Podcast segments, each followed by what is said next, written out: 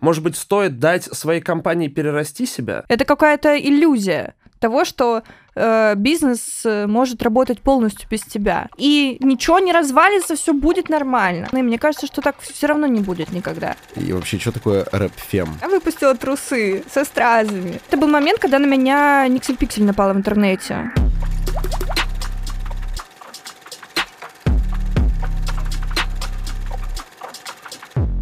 Всем кайф, и у всех налито, и вы не видели ничего хуже моего малета. Здесь подкаст «Терминальное чтиво», лучший в мире подкаст об инсайтах, исследованиях и трендах, который, как всегда, ведут «А вот нет». Сегодня не Гриша Мастридер напротив меня, сегодня здесь Федя Букер, потому что Фабума, э, гэнг «Нет незаменимых людей», вот. Э, и сегодня вместо Гриша Мастридера здесь Федя Букер, а я бессменный сведущий Александр Форсайт. А, подкаст «Терминальное чтиво» всегда умеет удивлять, и мы хотим расширять вот эту степень удивления вашу, в том числе вот до таких а, состояний, до таких моментов, когда вы уже не знаете, кто будет вести подкаст, но вы точно знаете, кто будет в гостях, потому что сегодня у нас не просто женщина, а это больше, чем бизнесменка, я бы сказал, больше, чем художница, больше, чем э, будущая популярная писательница и, возможно, даже больше человек, больше, чем человек, потому что еще и потрясающая пресноводная рептилия, я даже не знаю, бывают ли пресноводные рептилии, ну, просто конечно. отличная, замечательная представительница э, лучшего пола на Земле Дарья Зарыковская. Спасибо большое. Пожалуйста. Да, Очень а... приятно находиться в вашей компании.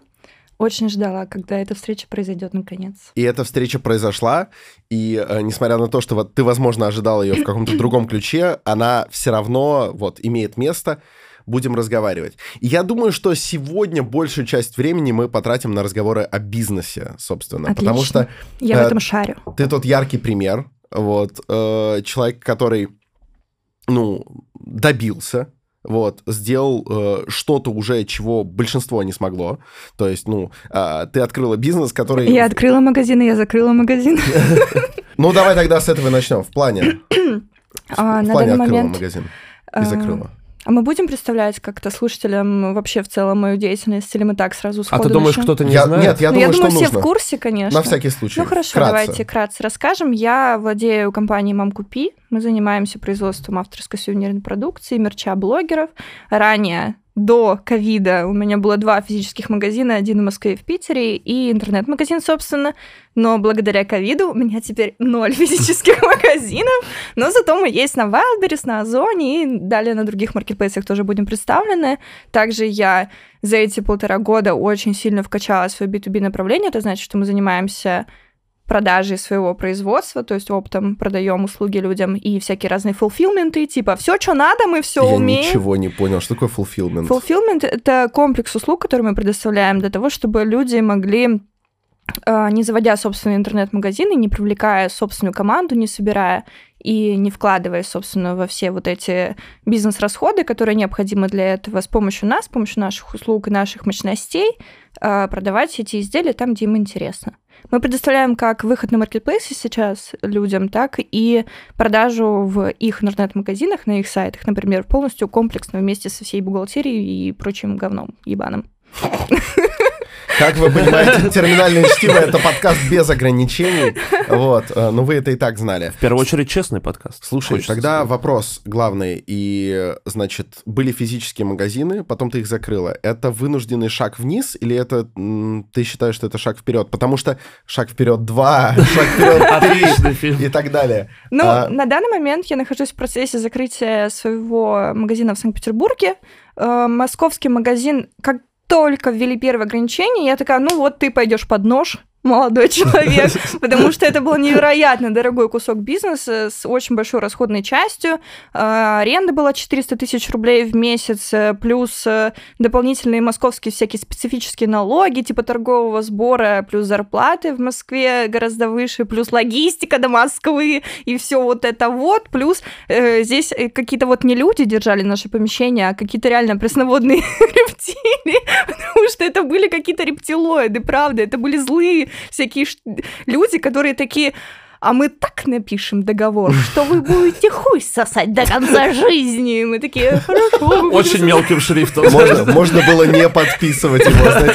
А я Такой- тогда таки- думала, что все такие прекрасные, все так замечательно, и можно просто так, ну, бизнес будем делать. Все такие, да, круто. Короче, вот.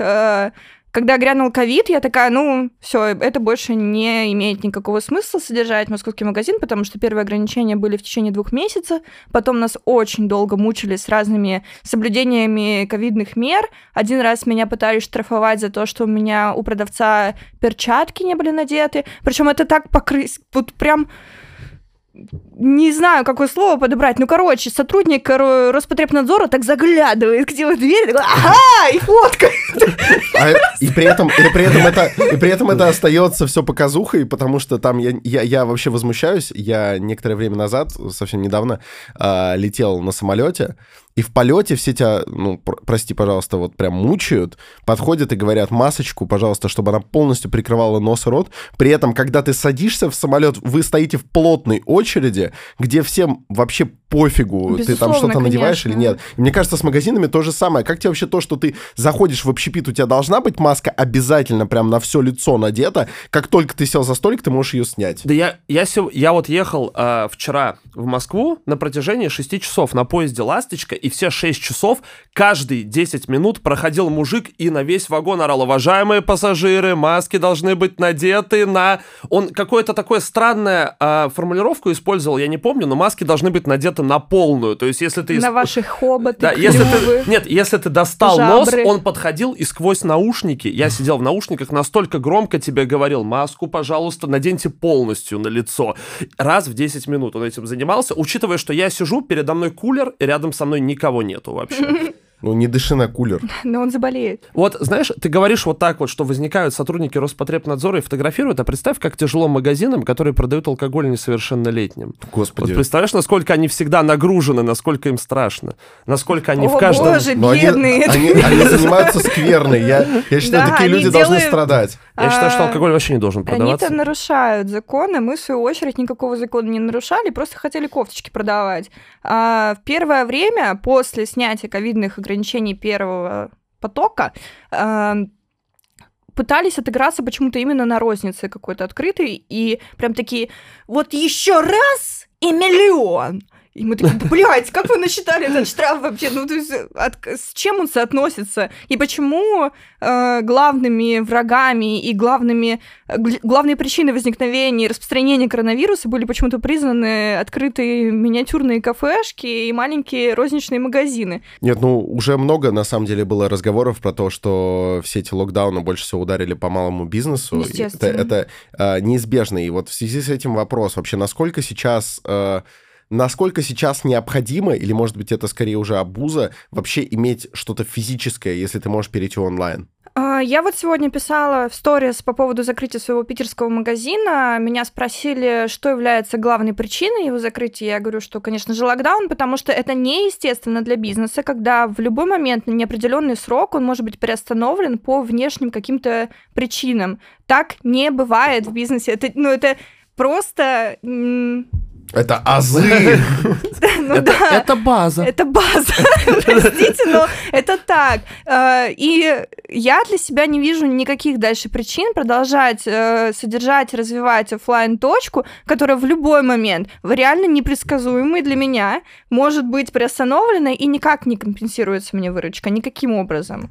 И плюс из-за того, что постоянно возникают вот такие закрытия, остановки или там введение каких-то новых ограничений, которые делают для покупателей дискомфортным посещение оффлайн магазина из-за этого люди не хотят дальше ходить просто в магазины. А вдруг там будет закрыто? А вдруг э, опять... Ну, но это правда. Люди же не так э, внимательно отслеживают все новости или там все э, моменты... Ты понимаешь, по нам бьет, даже если мы вдруг обнаружили, что мы приходим в бар, который всегда работал до 6 утра, и оказывается, что он в 2 часа ночи закрылся. Это же больно, неприятно, и мы, скорее всего, больше туда не пойдем. Не, безусловно. Конечно. И очень много новых а, эмоций и впечатлений вообще дарит посещение практически любого оффлайн заведения в эпоху ковида, потому что ты никогда не знаешь, какие внезапно, а, какие ограничения будут моделировать, собственно, работу этого заведения. Мы же с тобой ходили вот как-то в первый раз в торговый центр после снятия ограничений, и меня Да, мы ходили, Напомню. знаешь, с Бамбергом, по-моему, ужинать в торговый центр, в галерею. М, По-моему, да. Вот, и там было настолько неприятно, то есть все перемотано этими ленточками,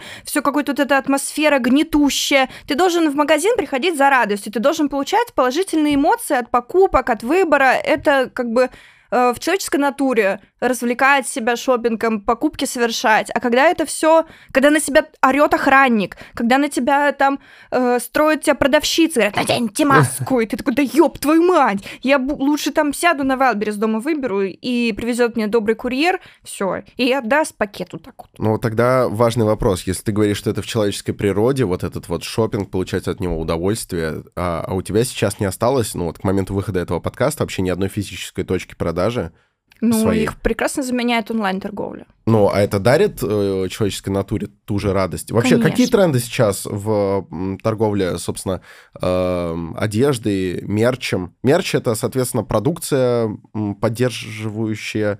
Да, это продукция, Блогеров, типа. созданная нами в коллаборации с артистами и блогерами. Э, вот. А, С мерча идет роялти. Короче, насколько тешит человеческую натуру вообще заходить в интернет и покупать э, вместо того, чтобы прийти там, зайти в примерочную, Я думаю, покрутиться, что- отправить своему парню видяшку, типа, как ты это делаешь? Я думаю, что в целом привычки покупательские очень сильно изменились за эти два года. Во-первых, э, со старта э, пандемии люди очень сильно многие научились покупать в онлайне. То есть, э, если даже у меня раньше не было привычки заказывать что-то на Озоне, например, э, или на Wildberries, то она появилась. Очень прекрасно. Очень б- большой boost развития получили все системы доставки. То есть, э, если вы вспомните, то раньше вообще-то не было такого, чтобы нам за 15 минут что-то привозили. И сейчас оно вот как бы есть, и ты к этому привыкаешь. Ты вот эти Dark Store имеешь в виду? Вот? Ну, нет, я в основном имею в виду развитие всяких Яндекс.Лавок и Ну, это и есть Dark Store. В смысле, нет, это Dark Store. Поясни. Dark Store — это типа магазин, которого, в который ты не можешь прийти и пробить на кассе, но там ровно так же есть все товары, и он у тебя близко к дому. Я не слышала такого. Мне тоже, кстати, разу. сразу возникает какая-то такая, Да, знаешь, напряженная ассоциация, типа. Drugstore, Darknet.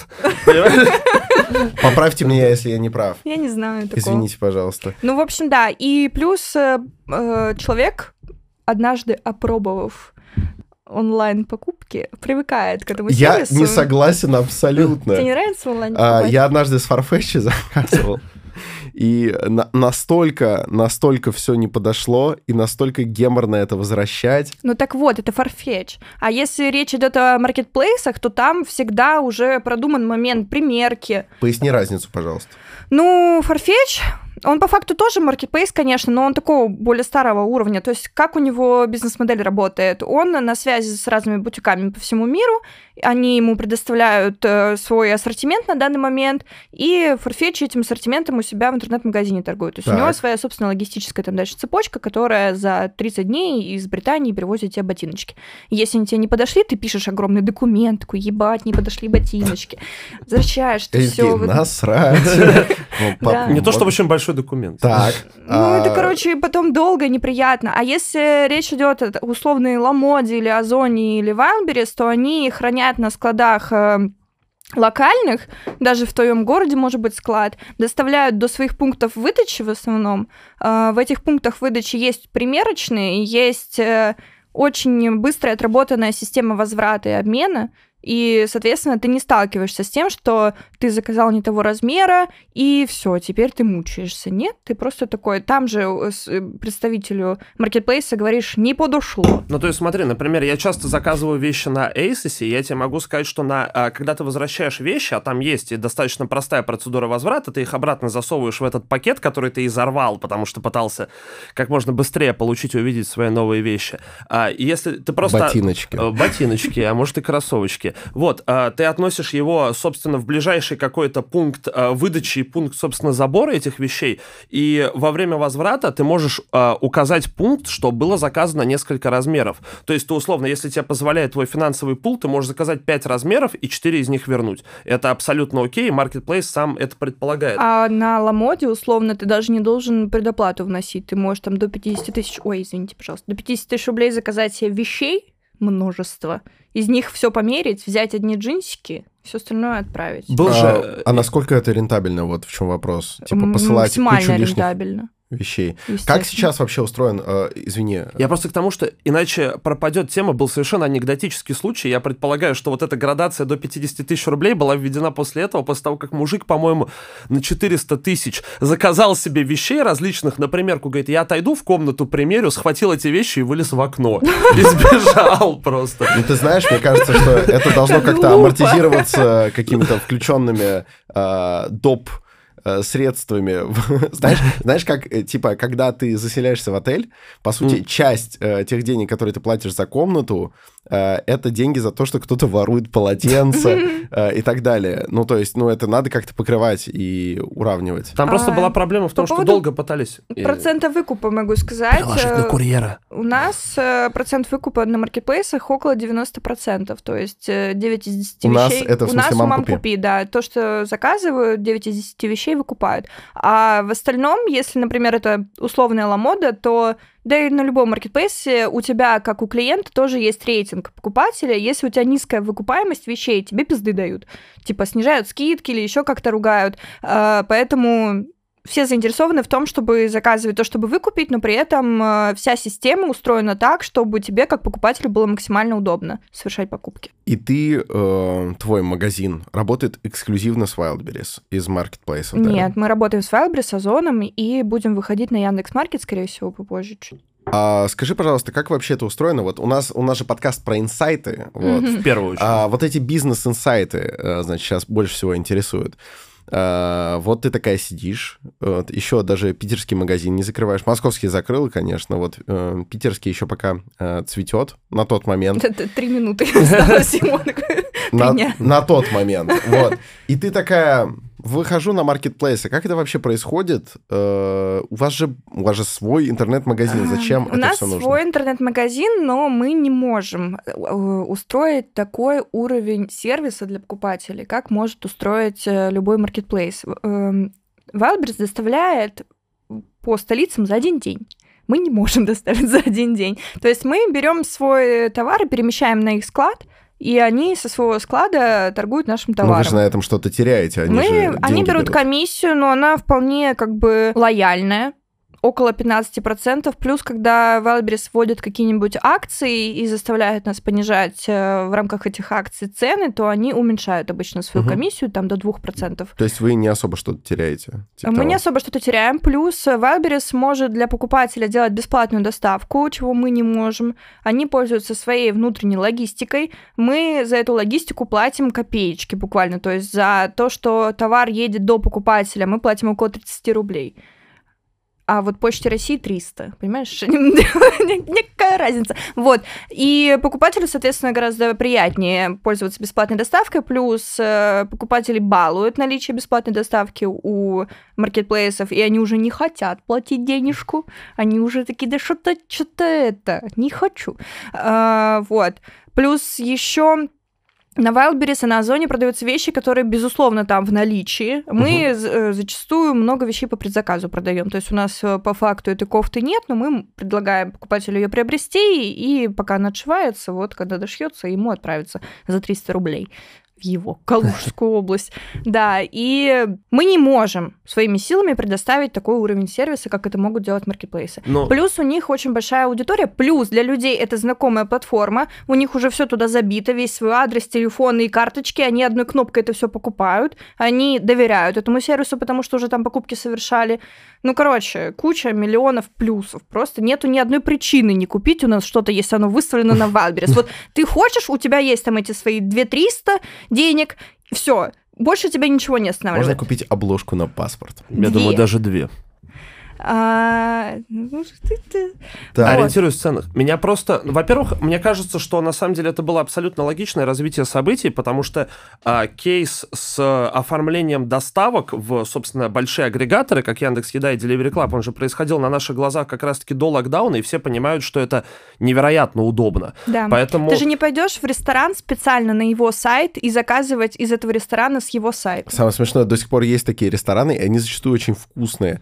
Вот. Потому что только они и могут выжить, потому что держать собственную доставку, это же, ну, огромные, это очень большие траты. Особенно в провинции это есть до сих пор, то есть там... Э, ну, ну, этому недолго осталось, так Условно, скажем. ты в каком-нибудь Горно-Алтайске заходишь в Delivery Club, там 3-4 на пике ресторанов вообще на весь город открытых, и при этом у, в городе есть где-то десяток рестиков, которые доставляют самостоятельно со своих сайтов. То есть эта модель все еще существует. Ну, у нас также существует наш онлайн-магазин. А, и, а насколько с него люди вообще не ушли? То есть, которые... Ушли много, прям в определенный момент это было больно. То есть э, мы начали массово отправлять наши товары на маркетплейсы в середине лета, где-то в июле.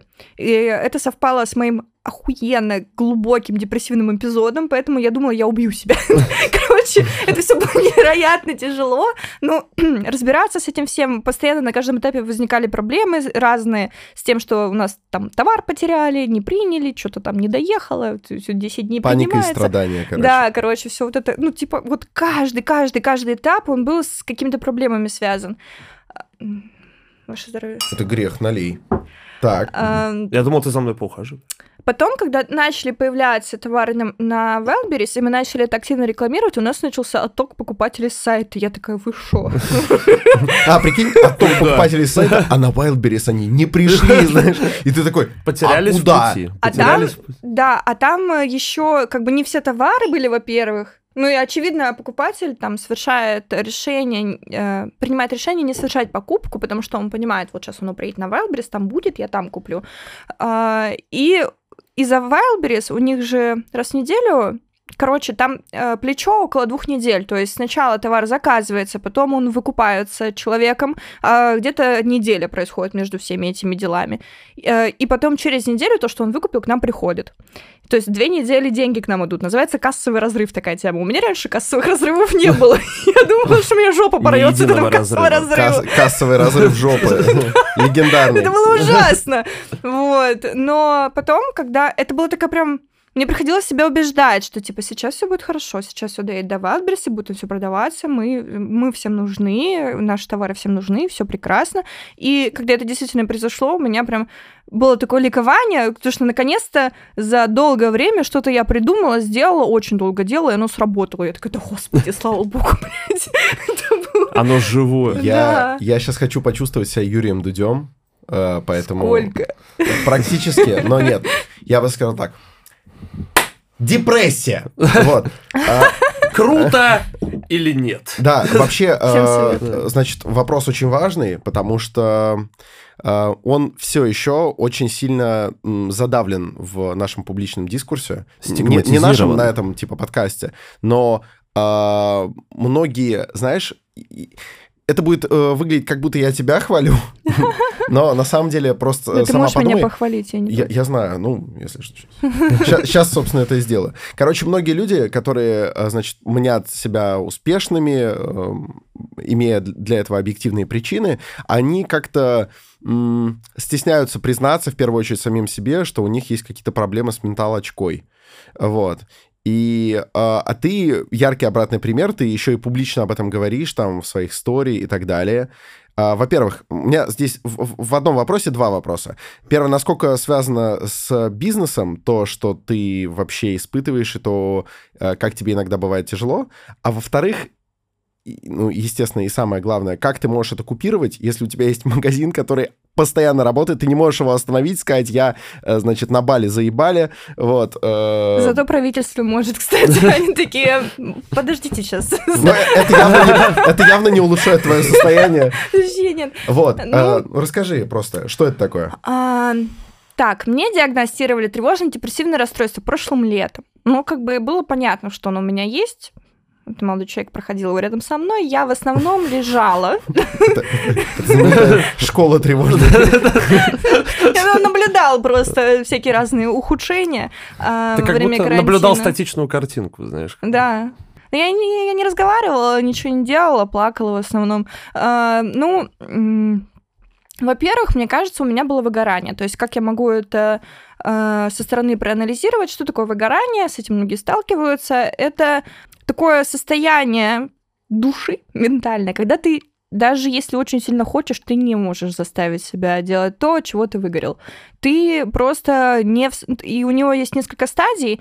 Одна из первых, что, кстати, очень опасно, когда у тебя наоборот начинается подъем. Ты уже испытываешь синдром выгорания, но ты на- наоборот как бы э, на максимум просто свою деятельность э, выводишь, потому что тебе кажется, что ты сможешь сейчас с этим справиться. После чего у тебя начинается вот это охладевание, остывание.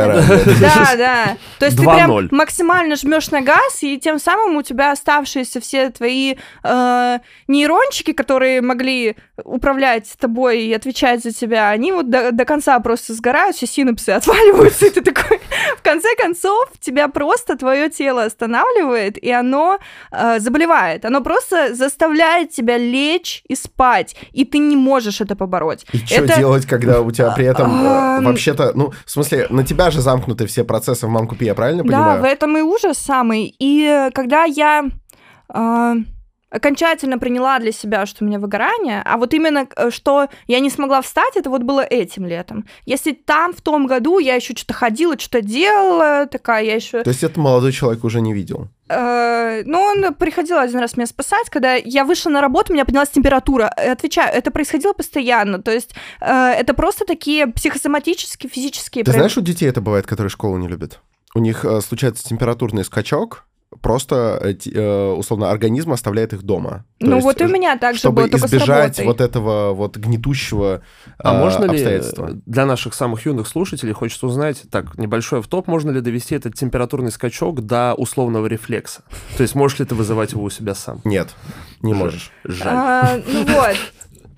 Короче, у меня, а, у меня поднималась температура из-за работы, у меня просто скручивало все тело от боли, я уходила домой. А, что еще? Я плакала постоянно, это, короче, было невыносимо. И я же, ну, должна была разобраться с этим всем. Мне, ник- мне врач никакой не говорил, у вас выгорание, потому что мне поставили диагноз тревожно-депрессивное расстройство. Это типа другое. Да, это абсолютно другое, потому что выгорание это э, отрицательное эмоциональное состояние. Да. Вот, это не, никакой не И синдром. я давай гуглить э, на Ютубе, что, собственно, делать. Э, И знаете, что делать? Знаете, что делать? Знаете, что делать? Отдохнуть. Вот, и что делать? Это- И когда я там ну, в очередной раз слышу э, совет от какого-нибудь психолога на Ютубе или от своего друга, который через это проходил, что мне надо отдохнуть. Сделайте паузу. Да, и Дайте время самому себе. Я просто слышу этот совет отдохнуть, и у меня начинают слезы катиться, потому что я понимаю, что Я не могу. да, я не могу никуда деться, я не Так могу. карательная психиатрия на э.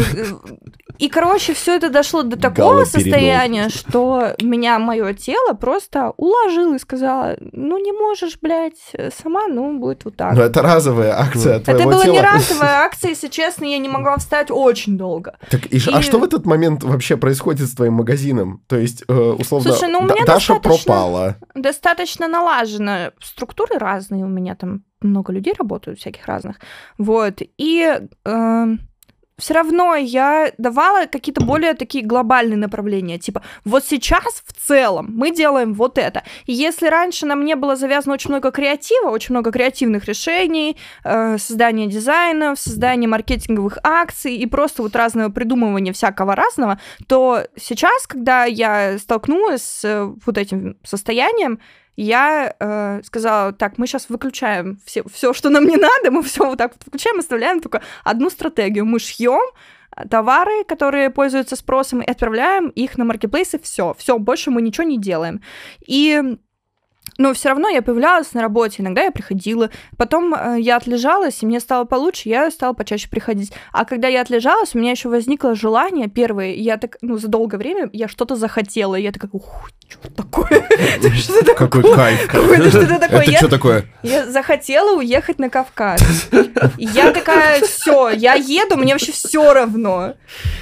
А, я поехала на Кавказ несколько дней, и я заметила, что я устаю сильнее, чем все остальные участники этого тура. Это был авторский тур, там было в группе человек, ну, 13, наверное, что-то такое. И я спрашиваю за ужином у людей, ну, типа, оцените по десятибальной шкале, насколько вы устали. Все такие, ноль, блядь, мы не устали вообще, мы сейчас будем тусить до конца, до, до середины ночи. такая... А я сижу, просто меня уже вот так мажет.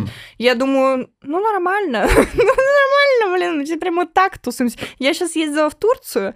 А, кстати, когда я э, мне пришлось очень сильно принять, что мне надо отдохнуть. Я такая, ну все. А меня еще, знаете, ну, как бы меня воспитывали так, что нужно всегда работать, как и многих из нас. И первое время, когда я лежала, я испытывала жуткое чувство вины. Еще стыд как будто бы. Да, да, да. То есть ты как будто Тебе стыдно за то, что что ты ничего не делаешь. Из-за этого ты не можешь отдохнуть. Из-за этого то, что ты лежишь, оно как бы бесполезно абсолютно. Угу. И у меня, э, мне пришлось принять, что мне нужно лечь, отдохнуть без чувства вины, а потом мне нужно поехать куда-то и не отвечать там по работе, и ничего не развалится, все будет нормально. Вот насчет этого у меня следующий вопрос есть на самом деле. Насчет ничего не развалится. У тебя, э, получается, э, у тебя в компании есть люди, которые полностью могут э, замкнуть на себя твои функции? Или нет? Я просто... Э, Просто как это? Потому что ты... У нас был еще до этого подкаст с Дарьей э, Олеговной. Вот. Э, он был некоторое время назад. Если лет пожелаете, уже. ознакомьтесь. Вот, значит, ссылочка будет и так далее.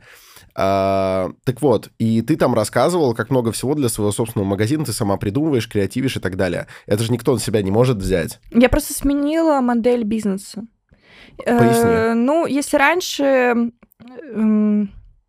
он был завязан на том, что мы постоянно выпускаем что-то новое, постоянно как-то эм, держим в напряжении, во внимании покупателя нашего потенциального, что я постоянно работаю с блогерами, постоянно подключаю новые лица, постоянно вот это вот что-то открываем, там вот куда-то едем, какие-то фестивали, все такое, то сейчас, э, да и в целом мир к этому способствует, снизить немного активность. Типа, и так нельзя никуда ходить, нельзя делать фестивали.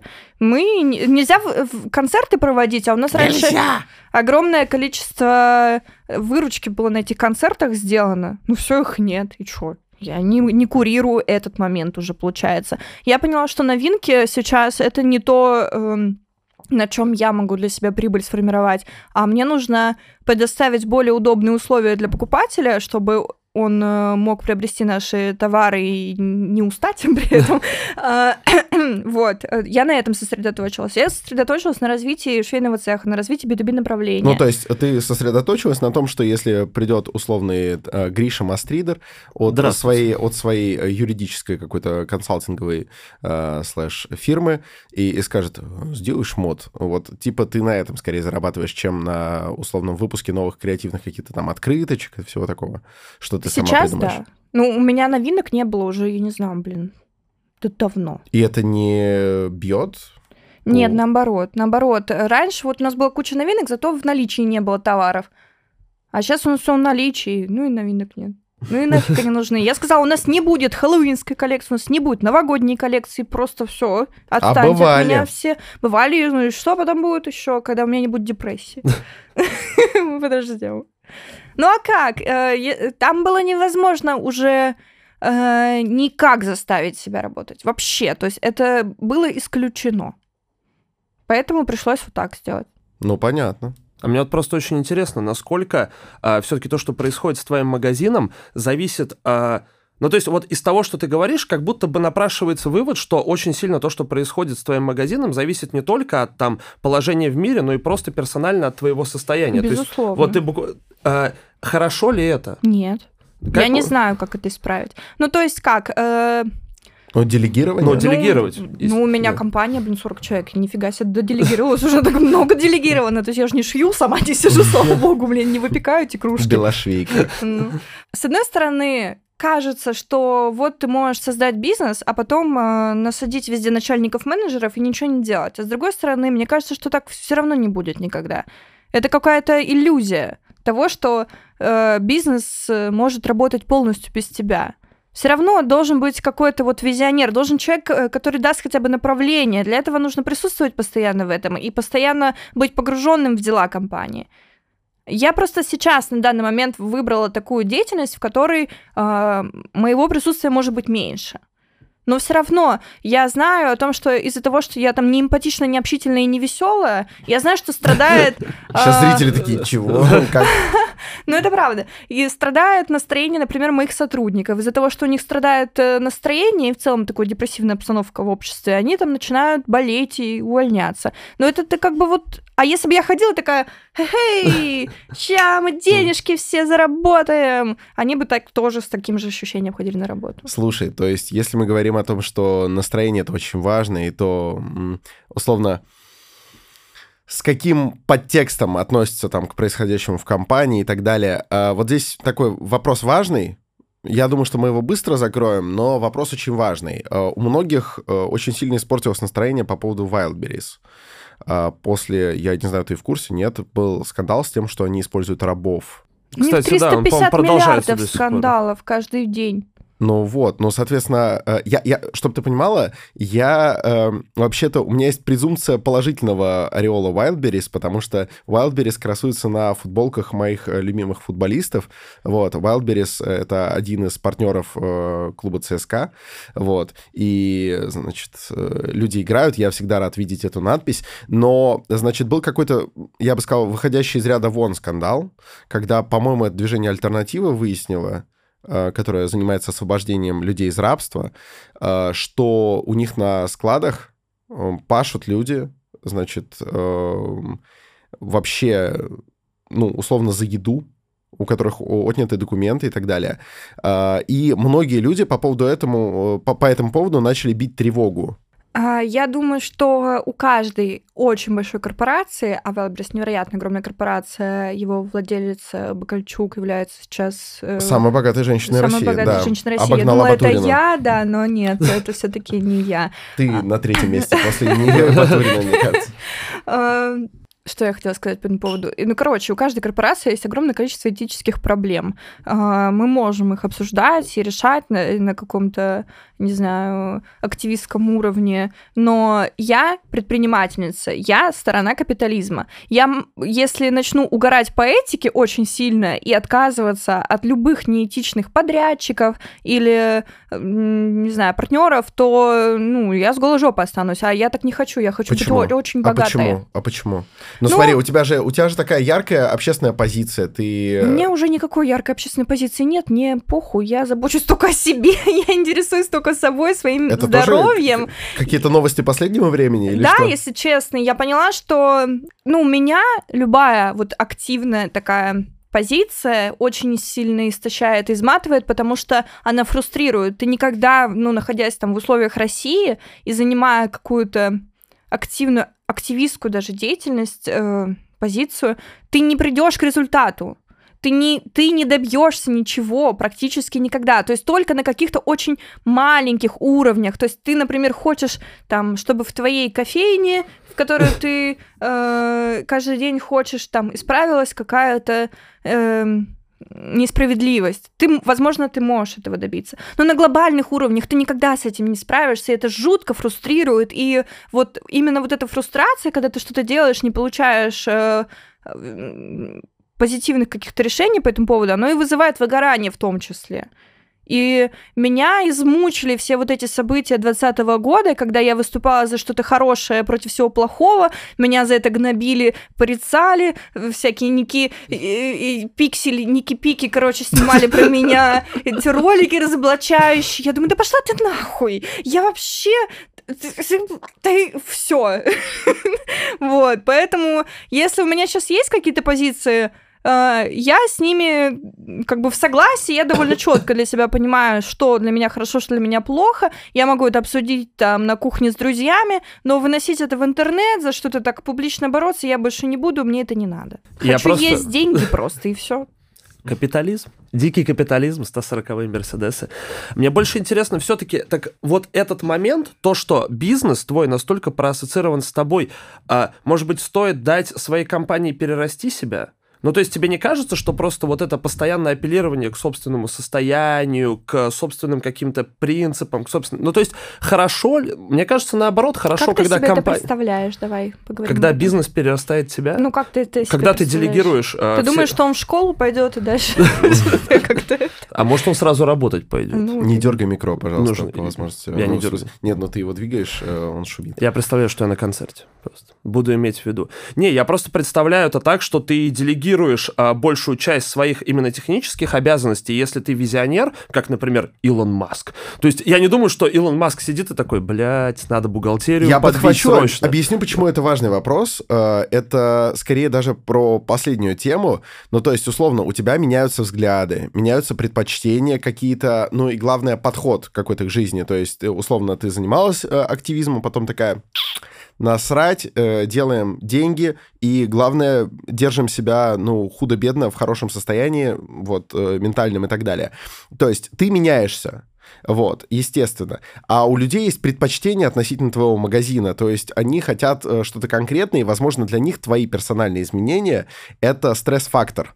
Вот, э, и мне кажется, Федя хочет спросить вот о чем, э, что эм, когда бренд настолько сильно привязан к персоне, вот, в, данном случае к твоей, это, это действительно объективно. Если кто-то говорит «мам, купи», он подразумевает Дарья Зарыковская. Вот, если кто-то говорит Дарья Зарыковская, он подразумевает «мам, купи». А, Это м, не страшно, это не вредит тебе. Не кажется, что ты в какой-то момент можешь, э, значит, в какую-то новую сторону повернуть, и люди такие «М, Дарья Зарыковская не та, и вещи, значит, уже не те. Слушай, я не против, конечно, того, чтобы так произошло, имеется в виду, отсоединился как-то моя компания от меня, но я не думаю, что это возможно. И я думаю, что если так э, строить бизнес, бизнес-модель так строить, то это нужно делать изначально. Сейчас я не, понятия не имею, у меня ноль идей, как это от себя отсепарировать каким-то образом. А это какая-то ошибка, или ты считаешь, что так правильно? Я не думаю, что это ошибка. Это же все-таки во многом принесло мне много миллионов рублей. Я думаю, что нормально все. А были какие-то такие прям а, ошибки в, э, значит, развитии твоего бизнеса, которые ты могла бы прям выделить и сказать, вот так скверно, вот так делать не надо, это просто очко, вот, лучше так не делать.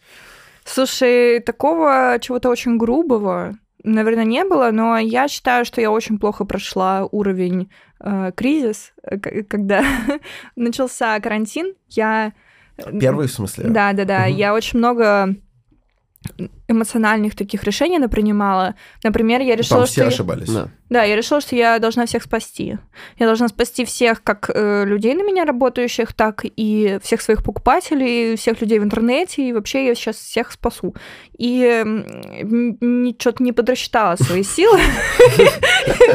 И э, тревожно-депрессивное расстройство. Короче, я отправила людей на карантин, хотя тогда я уже могла этого не делать, имеется в виду производство. Я могла продолжить э, работать э, в обычном режиме. Э, Просто мы не знали, что так можно. Ничего не понятно было, постановления были очень непонятно написаны. Э, Все опирались на опыт друг друга, многие в первые недели действительно закрывали производство и останавливали все. Собственно, как и я. Я тоже отправила всех людей домой сидеть, что, собственно, было и не нужно никому, как оказалось потом, потому что мы потом также в такой же ситуации ковидной все вышли из дома и начали ходить туда-сюда, и все нормально. Вот. И людям, которые сидели дома, я платила за- зарплату. Ну, президент сказал, ну, сохранение президент заработной сказал, платы. да. Но надо было не слушать президента, надо было... Либо надо было организовать работу так, чтобы все ходили и производством занимались, соответственно, я бы потом не впала в такую... Такой был немного оттянутый момент, но у нас все закончилось на складах, нечем было торговать в определенный момент, потому что не работали люди и не производили, соответственно, был такой спад. Плюс э, зарплата платится, за работу, зарплата не платится за то, что кто-то сидит дома. Это вот... э, Потому что это такая же- заработанная Да, да, да, это такая же основа бизнеса, как то, что нельзя бизнес просто останавливать мне в определенный срок, если кому-то так хочется. Так нельзя, так не работает. Вот. А, Плюс э, я перенервничала реально очень сильно во время кризиса.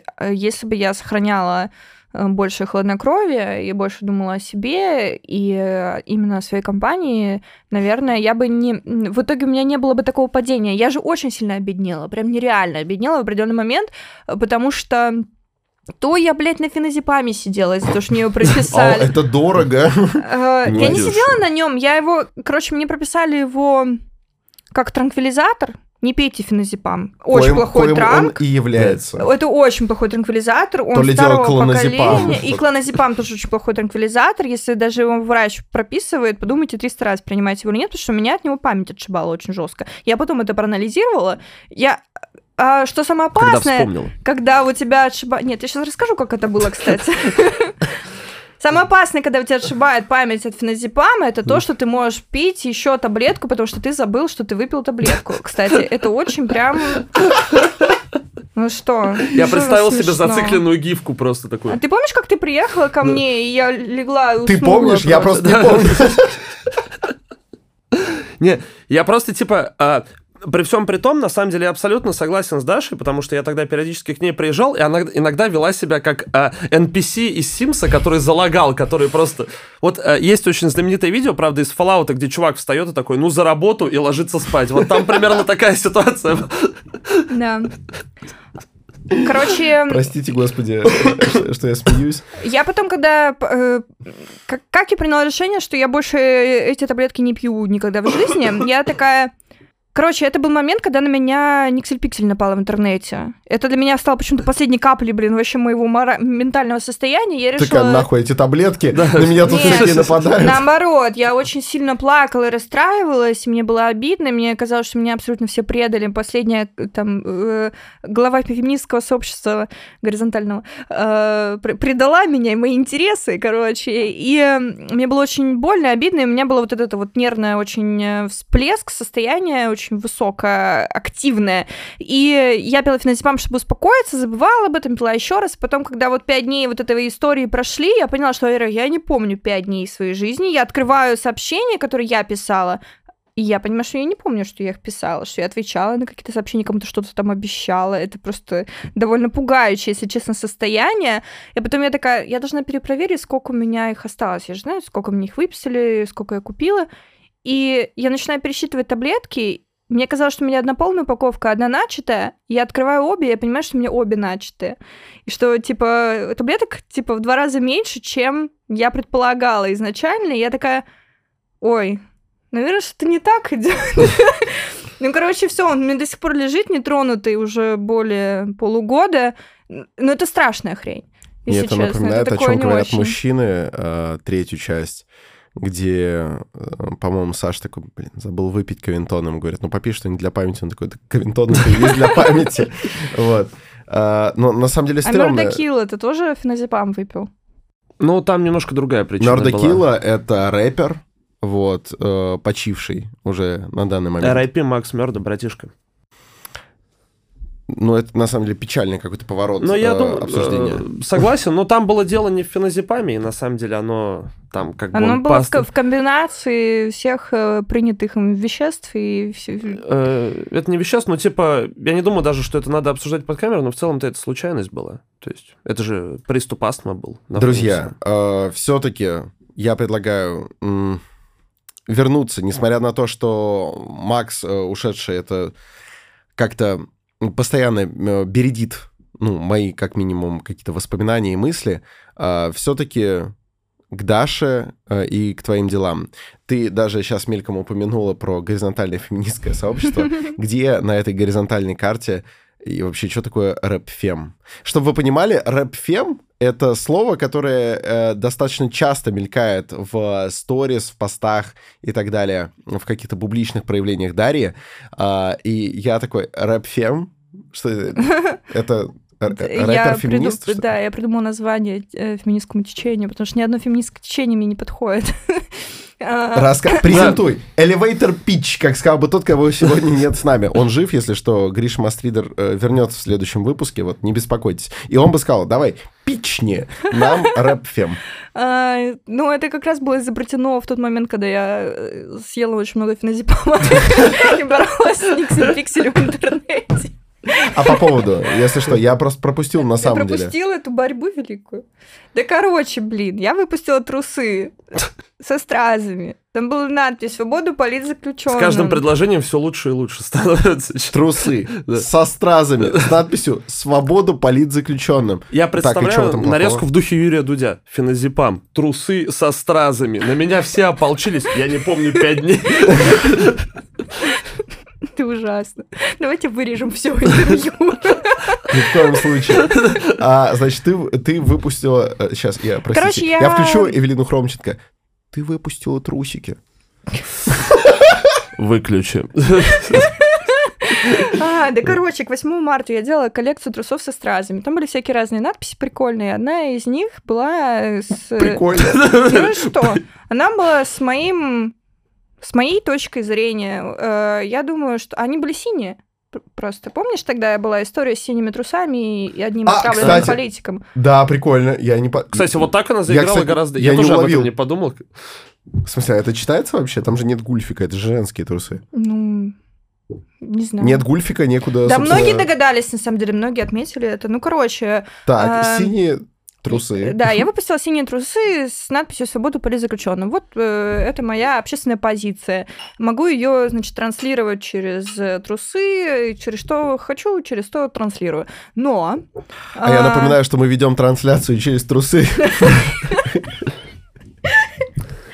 Господи, какой тут жарко. Короче, блин, выпустила Градус я дискуссии. трусы, меня в Твиттере спросили, а ты будешь отчислять политзаключенным? Я сказала, типа, что-то я как-то грубо ответила. Из серии... э, Не твое собачье дело. Нет, не так. Я не помню, что я ответила, но из серии «захочу духе- буду», не «захочу не нет. буду». знаешь. Может быть, я ответила. Ага. Что-то такое, короче. Я, И? я не... Ну, это, это было еще до релиза самих трусов. То есть они были не объявлены, никакая цена не была установлена, никакой продажи не открыты, просто тизер. Вот. Э, И все, да, как давай обсуждать в Твиттере, что я эксплуатирую политзаключенных ради получения выгоды, и вообще, короче, я ладья капитализма и вся такой ужасный человек. Ладья? Ну, я не помню. Почему ладья? Почему не слон, не ферзь? Ферзь капитализм. Ферзь Пешка. капитализма, Скорее, конь капитализма. который ходит буквой «Говори быстро, где деньги». Мне Да. больше понравилась идея эксплуатации политзаключенных ради трусов. Я так и представил, как Ради они, отбывая наказание, выгоды. сшивают их. О, кстати, прикольно. Ну, короче, вот, что я, типа, э, наживаюсь на всем святом, что есть у русских. Э, собственно, Политзаключенные, собственно, Да, и меня начали заставлять отчислять э, правозащитные организации, а я и так отчисляю всегда правозащитные организации. Я отчисляю в частном порядке правозащитные организации, когда я желаю того. Какой? Э, ну, в разные там ОВД-инфо и прочие всякие разные. ФБК, когда был жив, я была его постоянным донатчиком Медузы и прочее. Ну, все, что все, что надо, все туда я отчисляю. Что ко мне доебались, вообще я не поняла. И плюс у меня зачастую были разные вещи в магазине, э, процент с которых отчислялся в разные организации. Все, которые сейчас инагентами считаются, вот все вот эти. основном. то есть Прикол. Вот это вот тот самый приток иностранного капитала, знаешь, иностранный капитал мам купи знаменитый. Ну, в разные НКО я отчисляла в насилию, нет и прочее. Вот. И тут, короче, ко мне пристали, типа, будет ли отчисление? Я думаю, я что тебе должна отчитываться? И потом Ника сняла видос, типа, где она меня А, нет, ладно, я вспомнил. хуесосила. Я вспомнил, мы даже списывались по этому поводу с тобой. Да? Ну, ты была на финазепаме, не помнишь, видимо. Но э, как факт, да, списывались. Слушай, вопрос такой, Мы вдруг... про рэп-фем просто Да, говорили. да, сейчас вернемся к рэп просто э, пока не ушли далеко. Тебе никогда не приходило в голову, э, ну, знаешь. Михаил... Ну, я знаю, что она не приходила, поэтому я спрашивать не буду, это видно. А ты знаешь, что Михаил Ходорковский... Короче, задел. В течение долгого времени, значит, шил рукавицы на зоне. Ты никогда не думала ничего заказать на зоне? В смысле, чтобы подрядчикам... Чтобы подрядчикам реально выступали заключенные. Погоди, заказать на зоне и продать на озоне. Так, секунду. Не, я просто подумал, типа, тебе никогда не приходило в голову какую-нибудь одежду заказать, э, чтобы зэки шили? А, Нет, нет, не приходило. Тебе не кажется, что это прикольно? Ну, в смысле, не Мне уже прикольно? не кажется прикольным ничего. Нет, прикольно, прикольно не в том ничего. плане, что есть такой э, труд и люди, которые за это страдают. Ну, просто прикинь, вместо рукавиц, которые, возможно, будут надевать какие-то там, не знаю, э, э, разные персонажи, условно, они будут шить трусы с надписью «Политзаключенным, типа, свободу». Это, это же так интересно. Это было бы очень русское событие. Знаешь, какое-то такое из фильма Звягинцева. Мне кажется, такие вещи возникают обычно. Ну, не знаю, короче, стоит подумать. Итак, рэп-фем. Ну и вот, я там... а, Она напала. Да, я говорила, что... Ну, вообще, в целом, Ой, господи, сейчас опять буду очернять феминизм в России. Ну, в общем, э, есть некоторая группа девочек, которые заявляют себя феминистками, но вся их деятельность почему-то заключена в том, чтобы доебываться до разных людей. И ты не можешь шаг вправо, шаг влево, и почему-то это всегда э, нацелено на людей, которые и так в целом разделяют взгляды феминизма, стараются там э, этично жить. Ну, короче, против своих вечно нацеленные их разные нападки. Типа, ты туда сказал не то, вот у тебя такое-то слово проскользнуло в речи, вот ты трусы свободу политзаключенным выпустила, а донат не объявила. И всегда вот это внутри группы нацелено обычно почему-то. И я сказала, что я прошу меня не ассоциировать ни с какими группировками феминисток. И вообще, я свое собственное течение объявляю рэп-фем. Это значит, что мы ни до кого не доебываемся, и нам на все похуй. А вот почему рэп? А, потому что меня в то время еще к тому же обвиняли в том, что я с Моргенштерном работаю. И вообще э, все рэперы токсичные, а мизогинные, сексисты. Да, конечно. Да ничего нельзя. Если две миска, ничего нельзя. Можно только все свои деньги Можно на благо общества. То есть феминизм работает на закрепощение женщин. Слушай, вот, вот нет здесь Гриши, конечно, на нас всех, потому он бы, он бы сейчас напал, как, как будто была бы вторая волна агрессии от Никсель Пиксель, мне кажется. Но э, я думаю, что еще получим его развернутый комментарий, который вы у, у, уверенно мо- можете, можете получить. Я, я думаю, что он будет либо в закрепленном комменте, либо где-то там. А, Даша, Два вот, слова осуждаю, не одобряю. Напоследок, э, сейчас у нас понемножку заканчивается время. Вот. И главный вопрос. Дальнейшая какая-то твоя э, жизнь, она в первую очередь нацелена на то, чтобы с бизнесом все было хорошо, с тобой, с, с рэпфемом, я не знаю. То есть, что в перспективе, что для тебя в приоритете и чего ждать? Потому что люди следят, люди ждут новостей. А, я надеюсь преодолеть все свои ментальные расстройства и вылечить и забороть. Ну, Короче, довольно сложно вести деятельность с э, всем тем грузом депрессии и выгорания, который у меня есть, потому что в основном я сплю. То есть приехала в Турцию, я такая, надо бы тиктоков снять. Просто это нереально, я сплю по 20 часов в день, это невозможно. Ну, то есть довольно сложно реально что-то делать, когда ты спишь постоянно или хочешь спать. Вот, поэтому я сейчас хочу с этим разобраться. В плане компании, на самом деле, сейчас достаточно подъем заметный у меня, я обратно разбогатела, что очень приятно. Я буду дальше... Я в восторге от выражения. Обратно Я беднела на какое-то количество времени. Вот. Э, я буду дальше развиваться на маркетплейсах, на всяких разных. Дальше буду развивать свое B2B направление. Мне очень нравится этим заниматься. Очень прикольно. К тебе приходят сразу большие деньги. Ты такой, о, миллион. А, буду его есть сейчас. Короче, вот. Дальнейшее логичное развитие компании Мам Купи это увеличение производственных мощностей. Из-за того, что это сейчас наша основная деятельность, и мы торгуем полностью из наличия, и поэтому нужно больше швей, больше э, раскроечных цехов. Друзья, если вам нужна работа и вы швея... Ой, как я ищу да. швей! Ой, это правда. Швей невероятно сложно найти. Это такой вымирающий вид. Учитывая, что нас слушает даже Георгий Щенников, вот. Он я? Дум... Возможно. Георгий, э, если вы швея, вот, то в перспективе, возможно, вас ждут в компании «Мам, купи», потому что у них расширяется производство, ну, понимаете. Вот. А, от себя хочу добавить, если вдруг ты захочешь разместить свой логотип, вот этот «Мам, купи», замечательный вот такой вот. Где-нибудь на чьих-нибудь футболках, пожалуйста, пожалуйста, э, пусть это будет мой любимый клуб. Бога ради. Прикинь, как, как я офигею, и как будет круто. Вы я никогда думаю, не задумывались... дорого. Я понимаю. Но вы никогда не задумывались о том, что два года назад мы не могли представить, что будет сейчас. Я даже не только мы про... постоянно об этом думаем, мне кажется. Я не только про негативные происходящие вещи, а про то, что ну, мы не могли представить, что мы там как-нибудь так высоко прыгнем или что-нибудь настолько крутое произойдет. Прикиньте, через пару лет на футболках э, ребят, которые играют в мяч, будет логотип «Мам, купи». Как мы сейчас Э, это трудно представляем, а как на, на тот момент это будет естественно. Я и... бы абсолютно не удивился, потому что каждый день мир настолько удивительно и интересно меняется, что, мне кажется, это абсолютно невозможно предсказать. Поэтому просто хочется готовиться к новому дню, быть открытым всеми своими фибрами души. Неудивительно, неинтересно. Я не испытываю эмоций никаких.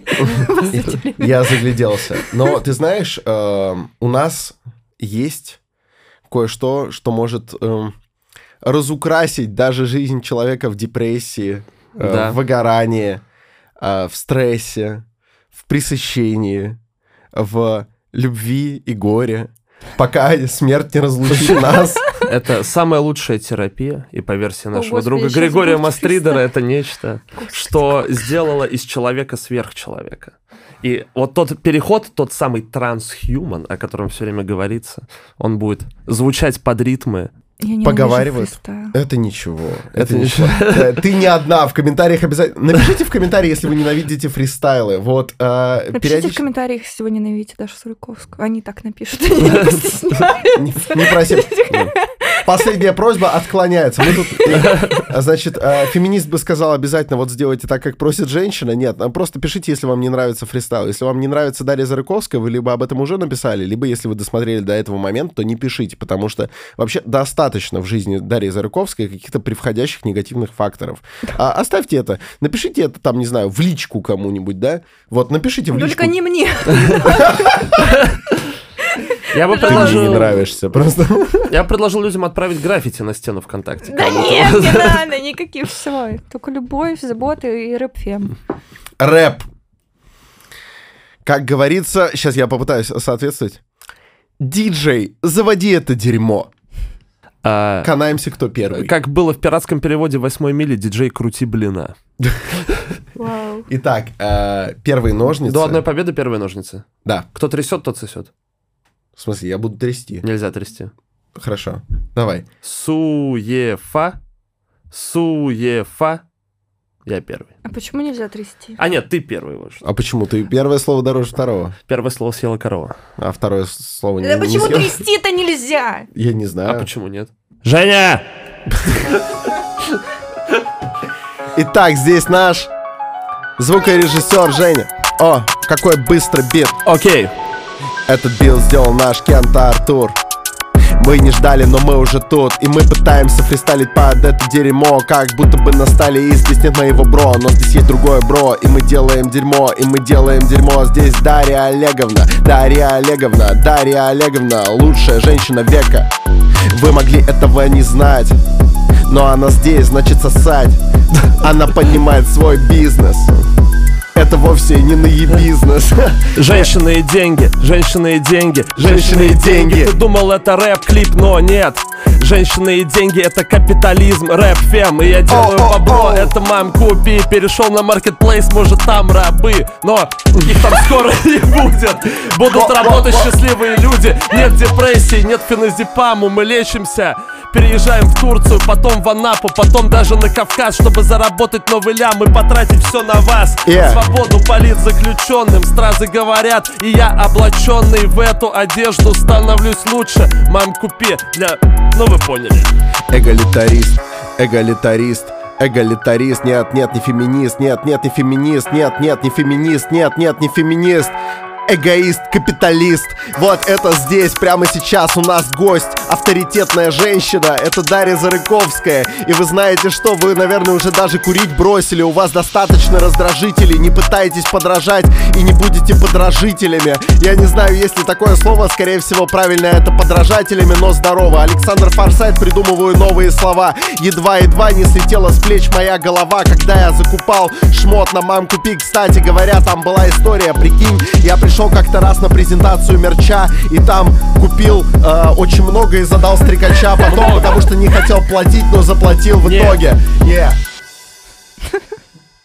Продолжаем. Я заплатил очень много денег, короче, на аукционе на Мамкупи, на презентации. Закупил там боди, штаны и сумку даже, братцы.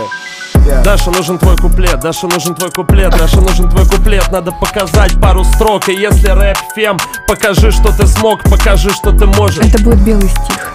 Вот сейчас было хорошо, кстати. Вот бит выключился. э, Мы, мы не заставляем гостей фристайлить. Если Ой, гость, не, богу, если гость не хочет, если гость не хочет, мы. Ты что думаешь, это было заставление? Это было предложение Это было ка- насилие. Мне кажется, это было насилие.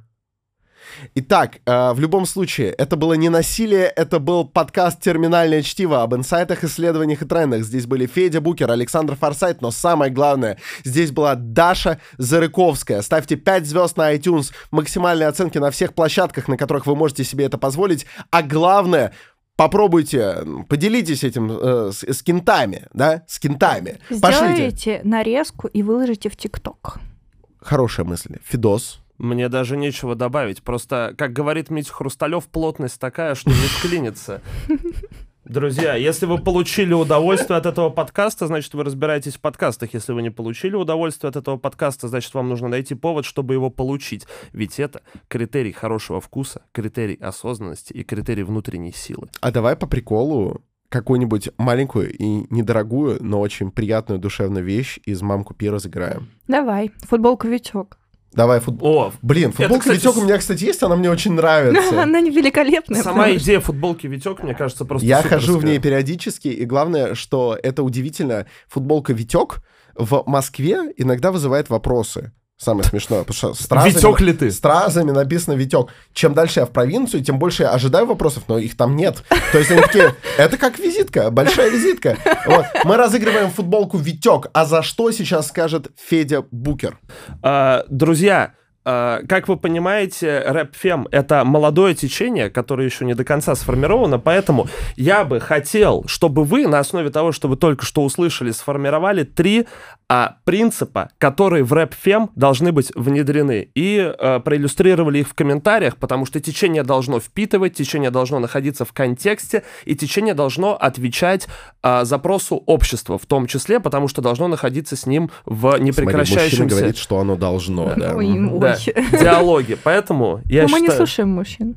Я Ну, никогда. Просто Ты так слушаешь мужчин прямо сейчас. Поэтому сформируйте а, три признака и три принципа, которые должны быть а, внедрены в рэп-фем, по вашему мнению. Там есть и, манифест. Это не, не доебываться, колготки в сетку и танцевать тверк. и фестиваль денег. Есть деньги, да. Манифест — это фестиваль А за денег. это Пять звезд.